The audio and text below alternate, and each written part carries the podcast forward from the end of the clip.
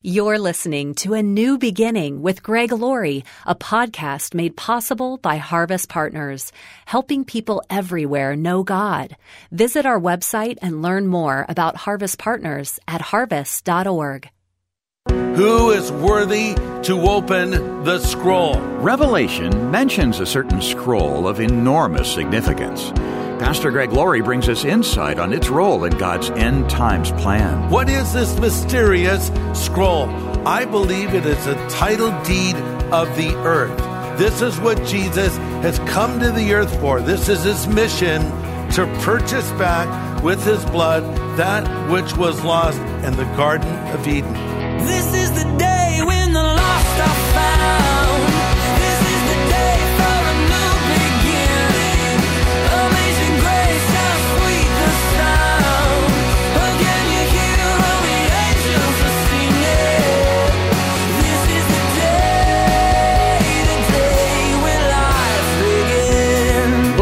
Don't have to worry about God's end times plan. We're in his care. Unbelievers have much more to be concerned about. It's a good reason to share our faith. And tell a friend or loved one about Pastor Greg Laurie's evangelistic outreach coming up October 3rd. SoCal Harvest at Angel Stadium and live across the country online at harvest.org. But today, Pastor Greg brings important insight from his compelling series on the last days, based in the book of Revelation.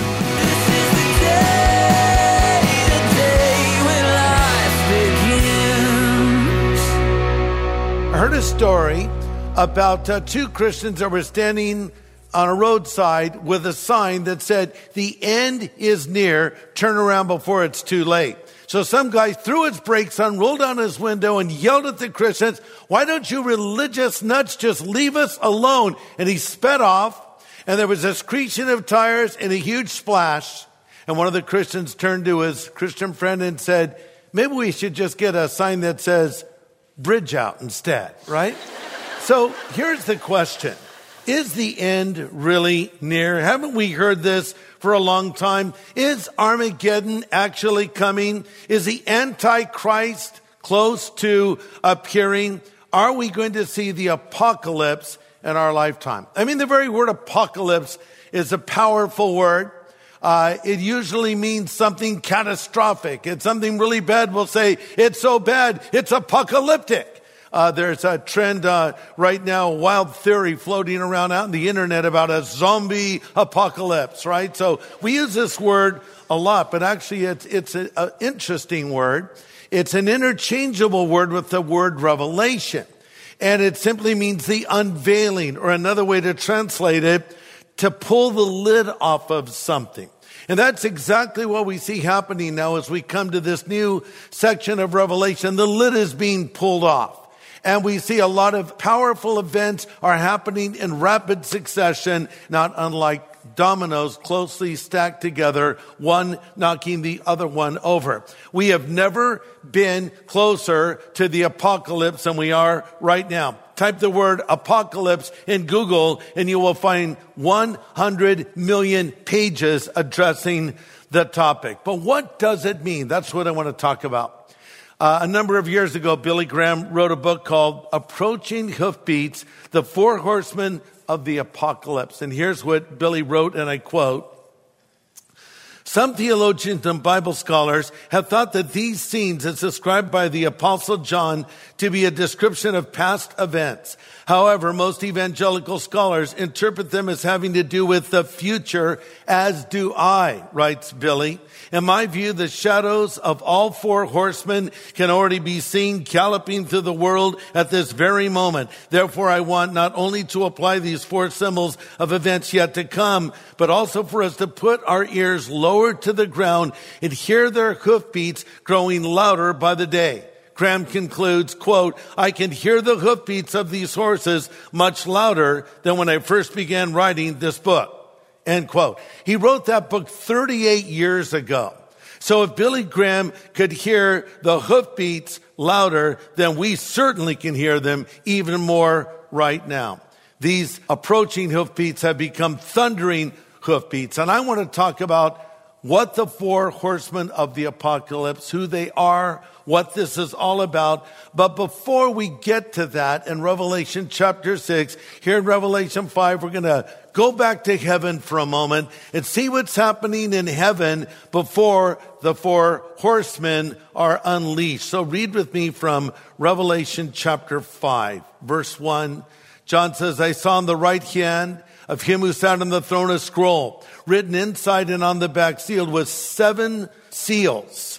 And I saw a strong angel proclaiming with a loud voice, who is worthy to open the scroll and to loose its seals? And no one in heaven or on the earth or under the earth was able to open the scroll or look at it. John writes, so I wept much because no one was found worthy to open and read the scroll or look at it. But one of the elders said to me, do not weep. Behold, the lion of the tribe of Judah, the root of David, has prevailed to open the scroll and to loose its seven seals. And I looked and behold, in the midst of the throne and of the four living creatures and in the midst of the elders stood a lamb as if it had been slain, having seven horns and seven eyes, which are the seven spirits of God sent out into all the earth. And then he came and took the scroll out of the right hand of him who sat on the throne. Now, when he had taken the scroll, the four living creatures and the 24 elders fell down before the Lamb, each having a harp. So we will have harps in heaven, won't we? And golden bowls full of incense, which are the prayers of the saints. And they sing a new song saying, you are worthy to take the scroll to open its seals, for you were slain and you've redeemed us to God by your blood out of every tribe and tongue and people and nation. We'll stop there. So here now John is in heaven. A mysterious scroll is produced. It has seven seals on it. Look at verse one of Revelation 5 again. I saw on the right hand of him that sat on the throne a scroll written uh, inside and on the back sealed with seven seals. Now we read this and we have, we have no idea what this even means. So let me explain it uh, contextually and historically and then apply it for us today. What is a scroll? Well, back in those days, uh, important documents were written down on paper and rolled up in what we would call a scroll. Uh, this was something that was used back in this day uh, to record wills, for instance. The will of the uh, Roman emperors Vespasian and Caesar Augustus were on scrolls sealed with seven seals. So what that means is you'd open up this paper, this parchment, you would write down something, you'd roll it, and you would put a wax seal and imprint it with an insignia. Then you would write something else, roll that up, put the seal on it again, roll it a little more, put another seal on it. So when you were opening this document, you would open it and break one seal, read a portion of it, then break another seal, read a little more of it and break the other seal. So this was reserved for the most important documents. Uh, so this is sort of be like having an encryption key to a highly classified document today. So it was a seven sealed title deed. So what was it? What is this mysterious scroll? I believe it is a title deed of the earth. This is what Jesus has come to the earth for. This is why he was born in the manger of Bethlehem. This is why he dies on the cross of Calvary. And this is why he rises again from the dead. This is his mission to buy back, to purchase back with his blood that which was lost way back in the Garden of Eden. When our first parents, Adam and Eve, sinned, uh, there was a curse that came upon humanity and we lost paradise and all of the effects of sin came into the human race. Uh, for instance, if Adam and Eve had not sinned, we would have never grown old. If Adam and Eve had not sinned, we would never die. If Adam and Eve had not sinned, I would have hair right now, right? So the idea is simply this, that we lost something great in the garden. Jesus has come to purchase it back again. But there's only one way it can be done. And that is if he comes as a lamb to be slain, if he will die for the sin of the world. You know, the devil actually offered him a hack on this, a shortcut. I remember when Christ was beginning his earthly ministry, the devil took him out in the desert and we read that he showed him all the kingdoms of the world, which is kind of amazing to think about. Like all the kingdoms of the world. What did he actually see? All, all these kingdoms, maybe of that moment, of the present, of the future. And the devil said, all this is mine. And I can give it to whomever I want to give it to. And if you will now worship me, I'll give it to you. Like, wow. First of all, if that was not true, Jesus would have corrected him and said, it's not yours. You can't give it to whomever you choose. But in fact, Christ did not disagree with this statement because it was true. Uh, the devil is called the father of lies, but in this particular instance, he's telling the truth. The Bible describes him as the God of this world, the prince of the power of the air, who effectively has the title deed of the earth prior to this event. But now he's saying to Jesus, I know what you're here for. I know you want this and I'll give it to you on a silver platter. All you have to do is give me the momentary pleasure of worship. And Jesus, of course, says, it is written, you shall worship the Lord God. In him only shall you serve. So Jesus knew the only way to reach this objective was by going to the cross. And so when he hangs on the cross of Calvary and he uses one word, tetelestai, which is translated, it is finished.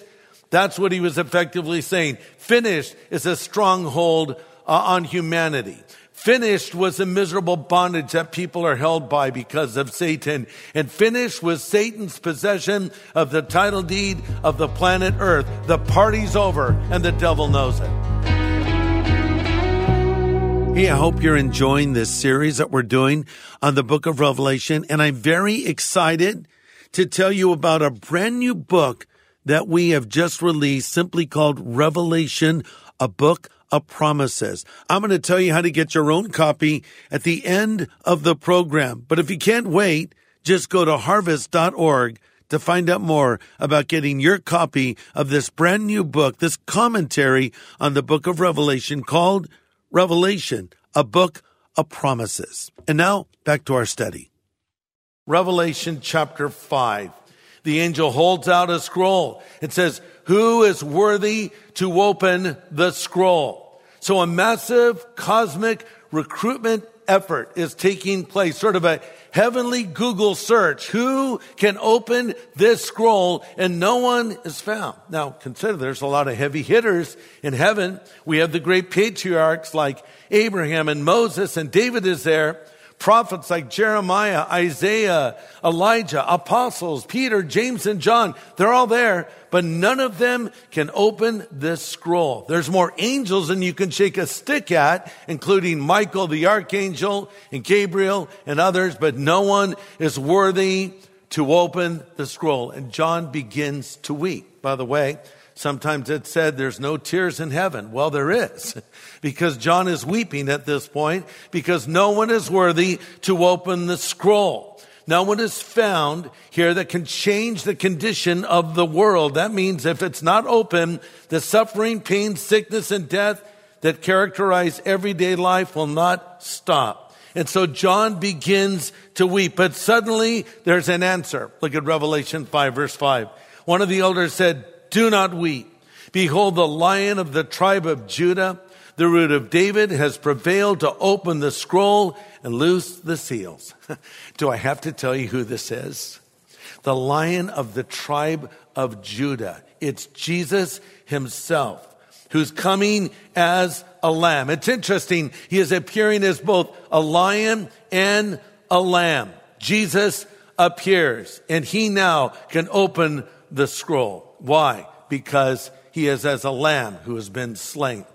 Uh, over in Isaiah, uh, speaking of Jesus, it, it says that he would lay his life down and he would not protest and he would be like a lamb that had been slain. John the Baptist pointed to Jesus and said to his disciples, behold the Lamb of God who takes away the sin of the world. Here's another really interesting thing we find here in Revelation 5. We find out what happens after we pray. Have you ever prayed about something and received no answer? It almost seemed like God wasn't even listening. And you ask, did God even hear that prayer? Look at what it says in verse 8. The 24 elders fell down before the Lamb, each having a harp and golden bowls full of incense, which are the prayers of the saints.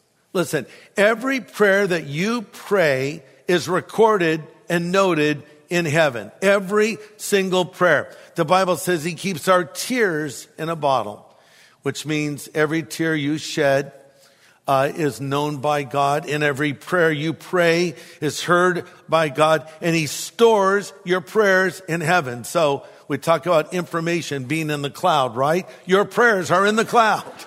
the, the Lord is aware of them, and some He will answer straight away. Others He will answer in His timing. Others He will answer later, but will ultimately see His purposes and plans when we get to heaven. So here now is Jesus presented to us as a lamb. You know, when Christ walked among us, he never set his deity aside. He was God walking this planet, not a man becoming God. That's impossible. He was God becoming a man. And at the transfiguration, remember he shined like the sun with Moses and Elijah on each side. The miracle was not that Jesus shined like the sun on the Mount of Transfiguration. The miracle was he didn't do it all the time because he was always shining. You know, I have a phone and, and it has a flashlight feature and it always gets turned on randomly, you know, and so I got to get rid of that flashlight. It's going to drain my battery. Jesus was light walking among us, but he shrouded that light. He laid aside the privileges of deity and walked among us as a man or as a lamb. Now, lambs are not strong creatures. You could not find a creature that's more opposite of a lion than a lamb. A, a, lion is ferocious and powerful, called the king of the jungle. A lamb, that's dinner on four legs. They might as well just carry mint jelly around with them because they can't run fast. Uh, they, they can't really bite. They can't do much of anything except die, right? So it's interesting that he's compared to both. Uh, a lamb is weak. Jesus was not weak, but he was meek. Uh, in fact, Jesus said of himself, I'm meek and lowly. Meek means power under constraint. So he did not fight back. He did not strike back when he was hit in the face as he was tried on false charges. He took it meekly as a lamb. And you know, it's interesting. The word that's used here in Revelation for a lamb means a little pet lamb. A little pet lamb. So when the Jewish people would celebrate the Passover, they were to slay a lamb, as you remember. And then they were to take the blood and, uh, in the case of the first Passover, apply it to the door of their house on the top and on the right and on the left. And God's judgment would pass over. So they would take that little pet lamb that they had come to love and they would offer it as a sacrifice. And the reason for that is God wanted them to feel the effects of sin. I mean, imagine sacrificing your little pet dog or little pet cat, uh, how hard that would be. Uh, you know, because people become so attached to animals these days. You know, we, they have family photos and the dog's in the photo, right? And you push them around in strollers or whatever it is. So it's the idea was to take something that you love and treasure and offer it so you would feel the sense of loss and the ugliness of sin. And so when it's realized that Jesus is the lamb who was slain, who can open the scroll, there's an outbreak of praise and worship. Revelation 5 9. They sing a new song saying, You're worthy to take the scroll and to open its seals, for you were slain, and you have redeemed us to God by your blood out of every tribe, tongue, people, and nation. Now, this is very important. Out of every tribe, tongue, people, and nation. I bring this up because sometimes the question is asked, what about the person who has never heard the gospel? Listen to this. Ultimately, the gospel will be preached in all of the world. Every tribe will hear, every tongue will hear, every race will hear. Yes, even the person living in the middle of the jungle, as it's sometimes presented, or the person out in the middle of a desert, they're all going to hear the gospel. So when we get to heaven, everyone is represented from every background. And I think this is even a celebration of our distinctions, of our cultures, of our languages, of our races. Uh, we're all together at the throne of God.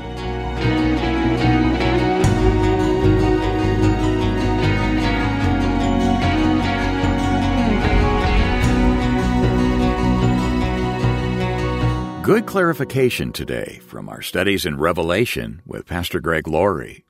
And there's much more to come as you tune in each day here on A New Beginning. Each chapter is a building block to a complete understanding of Revelation. So we hope you'll be along for the Revelation series just as often as you can. If you missed any part of today's presentation, you can get a replay by going to harvest.org. Look for the title, The Four Horsemen of the Apocalypse.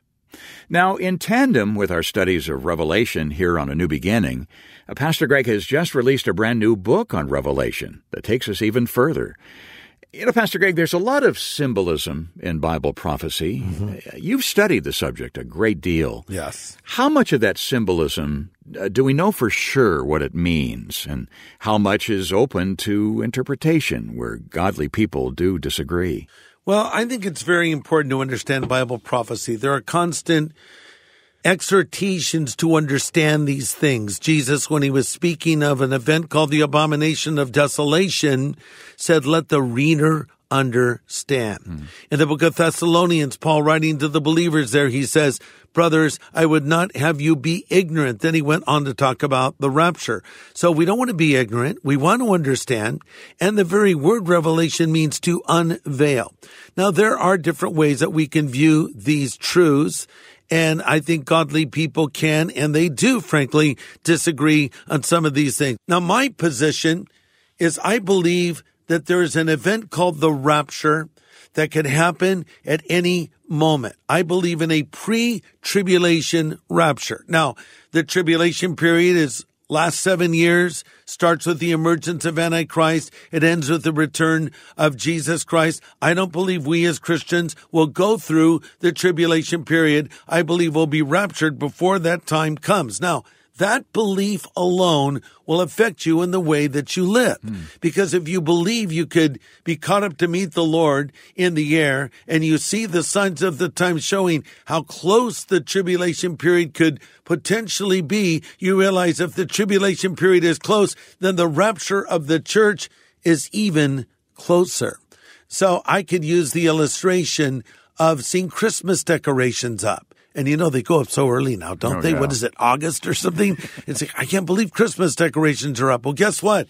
If I see the decorations for Christmas going up, it says this Thanksgiving is coming. Mm. You say, no, Greg, it says Christmas is coming. No, I know.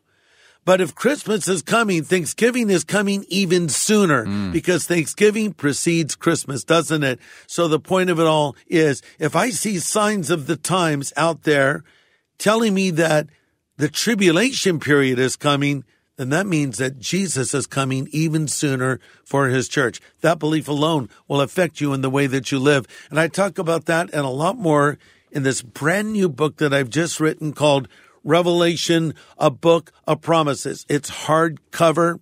It's a thick one. This is going to be a resource that you'll keep at home and hopefully you'll consult it again and again. And my prayer and my hope is it will help unlock this great book, the final book of the Bible. The only book of the Bible, I might add, it has a special blessing promise to the person who reads, hears, and keeps the words of it. And I want you to get this book I've just written simply called Revelation, a book of promises and we'll send it to you for your gift of any size. And here's Dave to tell you more. All right. Well, thank you very much.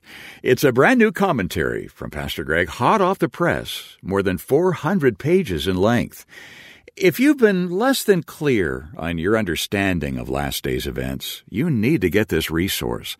So get in touch with your donation today, and we'll thank you with a copy of Revelation, a Book of Promises. You can write us at A New Beginning, Box 4000, Riverside, California 92514, or call 1 800 821 3300.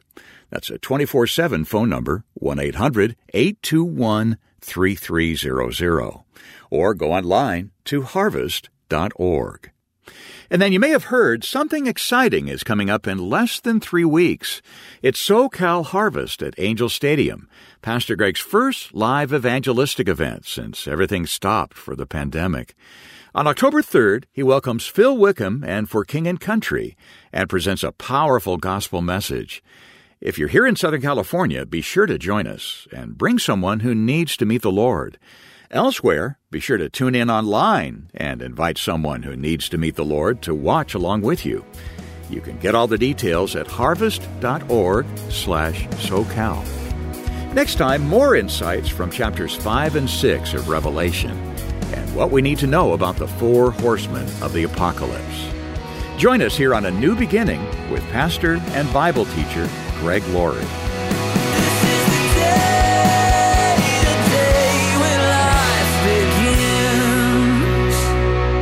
Hey, everybody. Thanks for listening to A New Beginning. This is a podcast made possible by Harvest Partners. So for more content that can help you know God and equip you to make Him known to others or to learn more about how you can become a Harvest Partner, just go to harvest.org.